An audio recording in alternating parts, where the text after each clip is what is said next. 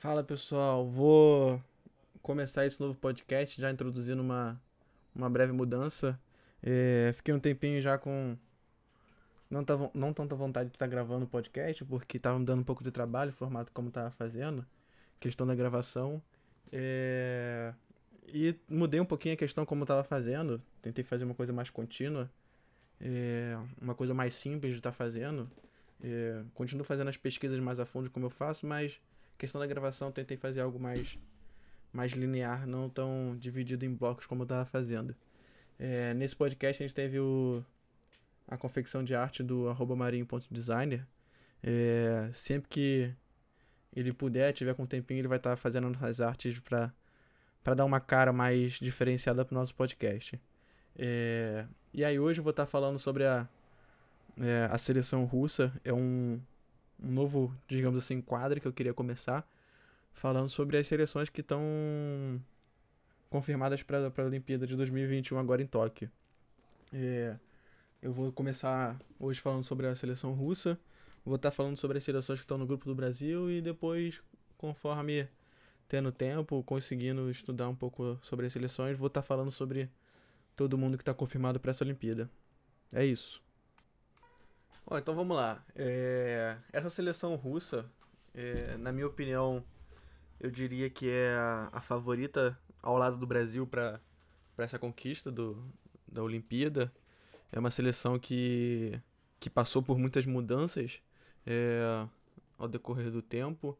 É, mudanças e agora já é, que se tornaram convicções em algumas posições, algumas outras posições ainda se mantém essa é, esses jogadores que já participaram de 2012 e 2016 da, das Olimpíadas anteriores mas é uma seleção que tem um potencial muito grande.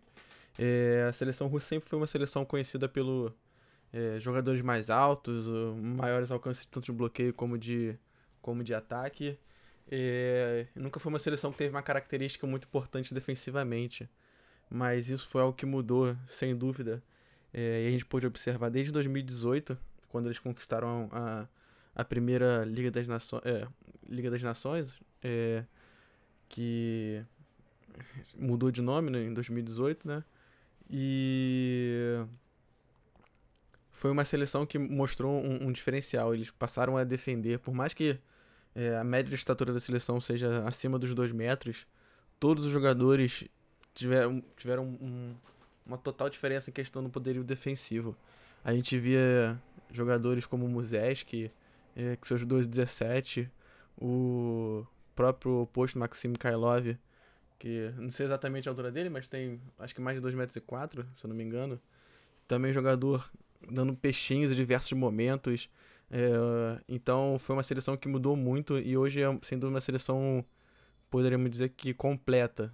É, e além da, da, da, questão do poderio defensivo, é, que foi essa mudança, os dois ponteiros novos da seleção, o Dmitry Volkov e o Igor Kliuka trouxeram, é, com a sua juventude, muita velocidade para a equipe. É, não que a seleção russa não tivesse velocidade antes, mas foi uma seleção sempre conhecida por bolas muito altas, um jogo mais lento, sempre buscando pelo alcance e força. Mas esses dois jogadores, que são também altos, é, conseguem ter um alcance de, de ataque muito potente, mas eles são jogadores é, muito rápidos e, pela sua juventude, trouxeram muita ousadia podemos dizer assim, para a equipe da, da Rússia.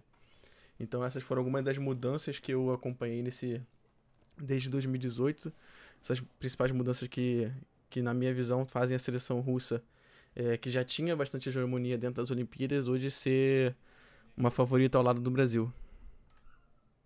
E agora já entrando na questão do, dos jogadores que são, na minha opinião, mais previsíveis de estarem é, estarem sendo convocados para essa Olimpíada de 2000, 2021, né? É, é, eu acho que é importante levantar uma questão que normalmente as seleções é, optam por estar tá levando só um líbero e aí podendo estar tá levando mais um ponteiro ou, ou central. Só que na última Olimpíada, é, mesmo em 2016, ainda tendo o Verbov, que na minha opinião é um dos maiores líberos de todos os tempos, na seleção, eles optaram mesmo assim por estarem levando dois líberos. Então, na Olimpíada de 2016, eles foram com dois levantadores, três ponteiros, dois opostos, três centrais e dois livres. Então é uma, uma diferença que a gente pode ver. A grande maioria das seleções opta por levar dois levantadores, quatro ponteiros, dois opostos, três centrais e um líbero só. Então, é, nessa minha visão hoje para a seleção, eu estou optando por eles manterem essa questão de levar dois líberos, é, porque para essa Olimpíada ainda, mesmo que quatro anos se passaram é, desde a última Olimpíada, cinco anos praticamente agora, e é, a gente ainda não tem essa confirmação, essa convicção de um líbero certo para assumir essa posição do Verbov. É, e aí a gente entrando na por posição, é, é algo que me, que me trouxe muita curiosidade sobre a seleção é a questão dos levantadores. É, durante eu fiz uma análise do, das competições Olimpíada 2016, Liga das Nações 2018, Campeonato Mundial 2018, Liga das Nações 2019, Campeonato Europeu 2019, Pré-Olímpico 2019 e na Copa do Mundo. É, em todas essas competições, é, teve um levantador que esteve presente em cinco das sete competições. E, incrível que pareça, esse levantador não é o titular. É, é, o, Igor, é o Igor Kobzar, ele é um levantador muito jovem ainda, mas ele só não teve presente na Olimpíada de 2016 e na Copa do Mundo 2019 foi a, a, Copa do Mundo 2019 foi uma competição que eles levaram priorizaram levar uma galera mais jovem é, uma equipe mais jovem da seleção e os jogadores que estavam ainda em dúvida em serem firmados para a Olimpíada. E ele teve presente em todos em cinco dessas sete competições essas principais competições que a, que a Rússia disputou nesses últimos anos e mesmo assim, o, o Kobzar não é o levantador titular. Nunca foi levantador titular em todo esse período. Sempre entrou em jogos teoricamente secundários, é, entrando na inversão, em, em jogos principais.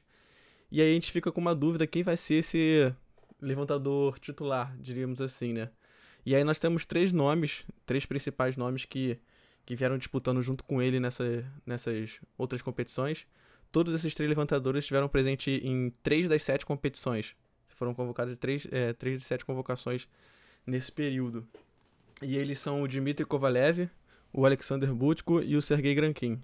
É, o Grankin teve na, na Olimpíada de 2016. É, os outros dois, tanto Kovalev como Butko, não tiveram na Olimpíada, mas foram revezando. O Kovalev foi levantador titular nas duas competições, nas duas, é, duas vezes campeões da, da Liga das Nações da, pela Rússia, da, da seleção russa em 2018 e 2019. E aí entra essa grande questão. É... Os dois levantadores com mais experiência, na minha opinião, entre esses três são o Alexander Butko e o Sergei Grankin. É... Consequentemente, são levantadores mais, mais velhos.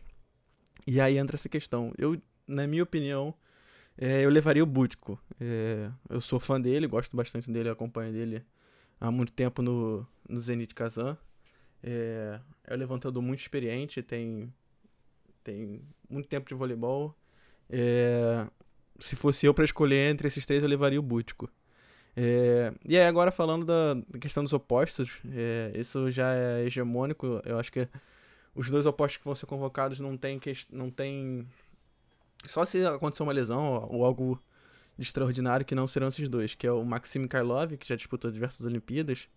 É, dessas sete competições analisadas, ele só não teve presente em uma, que foi a Copa do Mundo que foi a competição, como eu falei, que eles priorizaram a galera mais nova. E o outro oposto é o Vitor Poletaev, é, que ele teve presente em 5 das 7 competições, ele só não esteve presente na Olimpíada em 2016 e na Copa do Mundo em 2019. É, esses são dois opostos muito bons, muito, muito, muito bons. O Mikhailov, é, nessa última temporada, chegou a jogar até de ponteiro é, pela equipe do Zenit Kazan depois da saída do, do, do Anderson da equipe, o Anderson que se foi transferido para a equipe do Modena. É, e aí ficou jogando essa temporada o Maxim Mikhailov e o Ervin Gapet. É, foi um momento bom para o Maxim crescer. E essa questão de estar tá indo o, o, ter o Maxim Mikhailov é uma questão de a, da seleção poder também estar tá levando só três ponteiros. Que em qualquer questão tem o, o Maxim Kalov entra como ponteiro e o Poletaev entra como oposto. Então é mais uma mudança que existe nessa seleção. Então, a posição de oposto, é, eu acho que não, não tem uma possível mudança. Maxim Mikhailov e Vitor Poletaev. E aí a gente entra na, nos ponteiros. É, e sem dúvida também, os, os, dois ponteiros titulares hoje são o Dmitry Volkov e o Igor Kliuka. Os dois ponteiros jogaram juntos diversas temporadas na, na Rússia. Agora o Igor Kliuka foi transferido para a equipe do Zenit São Petersburgo. Eles vão se separar. Mas eles são dois ponteiros, como eu disse, muito jovens, é, trouxeram muita velocidade e mudaram o jogo da seleção. É, dessas sete competições analisadas, só não estiveram na Copa do Mundo 2019 também. E eles são os dois ponteiros titulares e não vejo possibilidade de alguém assumir a vaga deles. E aí a gente entra na questão da, da terceira vaga de ponteiro. É, analisando essas competições, tiveram dois jogadores, os dois são, são jovens, assim como o Dmitry Volkov e o Kliuka, mas também não tiveram tanto espaço, assim, tanta oportunidade de estar aparecendo como eles. Que é o é, Aston Semchev, desculpa aí se minha pronúncia russa não vai estar tão boa. E o outro é o Fedor Voronkov. É, são dois ponteiros, como falei, bem jovens. É, o Semchev esteve em, presente em 5 das 7 convocações e o Fedor Voronkov esteve em 3 das 7.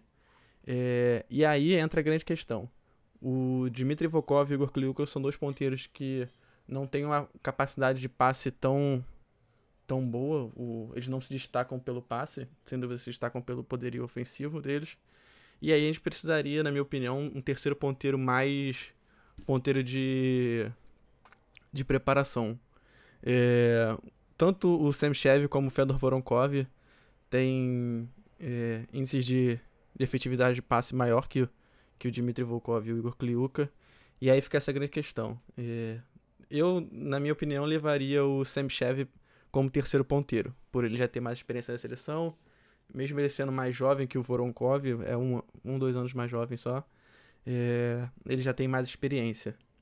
E aí, entrando agora na, na questão dos centrais, é, eu vou estar falando de quatro centrais. É, dois, dois deles já participaram de diversas Olimpíadas. É, e eu acredito que um deles não já, já, já passou o tempo dele de seleção. É, o primeiro dele, que eu acho que sem dúvida vai estar certamente convocado, é o Dmitry Muzeski, o mais conhecido de todos eles. É, teve presente em 5 das 7 convocações, só não teve presente na Copa do Mundo 2019 e não teve presente também na Olimpíada do Rio em 2016. Ele foi punido por, por um doping na Olimpíada anterior, em 2012, que era a Olimpíada que ele massacrou a seleção, uma virada histórica de 3 a 2 que foi colocado como posto e mudou totalmente o jogo. É, e o outro central que também já está um longo tempo na seleção é o Volvic. É, são dois centrais bem, bem altos e já com uma, uma certa, certa idade assim, pro, pro nível de, de seleção.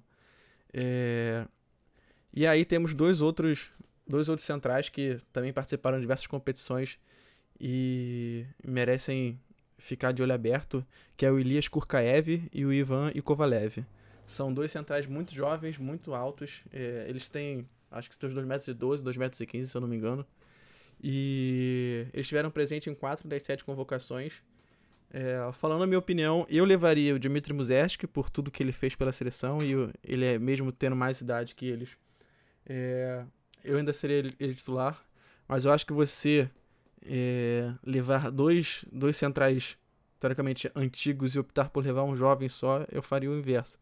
Eu levaria o Kurkaev e o Ikovalev e junto com o Muzeski eu deixaria o Vovit de fora dessa seleção. É, ele, na minha opinião, ele já está um pouquinho gasto, podemos dizer assim. E, e os dois não, não deixam a desejar nenhum, nenhum ponto. É, eles são muito jovens, imprimem muita velocidade, assim como os dois ponteiros, o Kryuka e o, e o Volkov. E acho que seria uma, uma decisão melhor. É, e aí a gente entra na, na questão do líbero, né? Essa grande questão que, que depois da saída do Verbov é, ficaram muitas, muitas dúvidas de quem assumiria a posição dele. E aí tivemos três nomes que, que surgiram. É, vou falar só o primeiro nome, porque o segundo nome eu não conseguiria pronunciar, que é o Roman. O segundo é o Valentim é, Golubev. E o terceiro é o Evgeny Baronov. Me desculpe aí pelo meu russo. É, esses três líberos é, estiveram revezando em todas as competições. É, sempre ali entre 4 e 7 competições, sempre levando os dois livros é, em competições, sempre revezando. E na minha opinião, eu, eu acredito que eles vão estar tá levando, como eu falei, dois líberos. É, vai estar tá levando o Romão e o Valentim. É, um tem 33 anos, outro tem 28. Acredito que ele vai estar tá levando realmente esses dois líberos já mais experientes. É, nenhum deles esteve presente na, na última Olimpíada. É, mas eles vieram revezando, né? Um esteve na Liga das Nações 2018, o outro na 2019. É, um teve no pré-olímpico, outro teve na Copa do Mundo. Então é, é uma questão, uma disputa boa ali. Acredito como, como essa opção da seleção de poder não precisar levar quatro ponteiros, ter a opção do Maxime Kavilov cair para ponta em uma necessidade. Eu acredito que eles devam levar dois, é, esses dois líberos. Então a gente fica assim com a seleção, a provável seleção russa. Os levantadores é, Igor Kobza e Alexander Butko. Os opostos Maxim Karlov e Vitor Poletaev.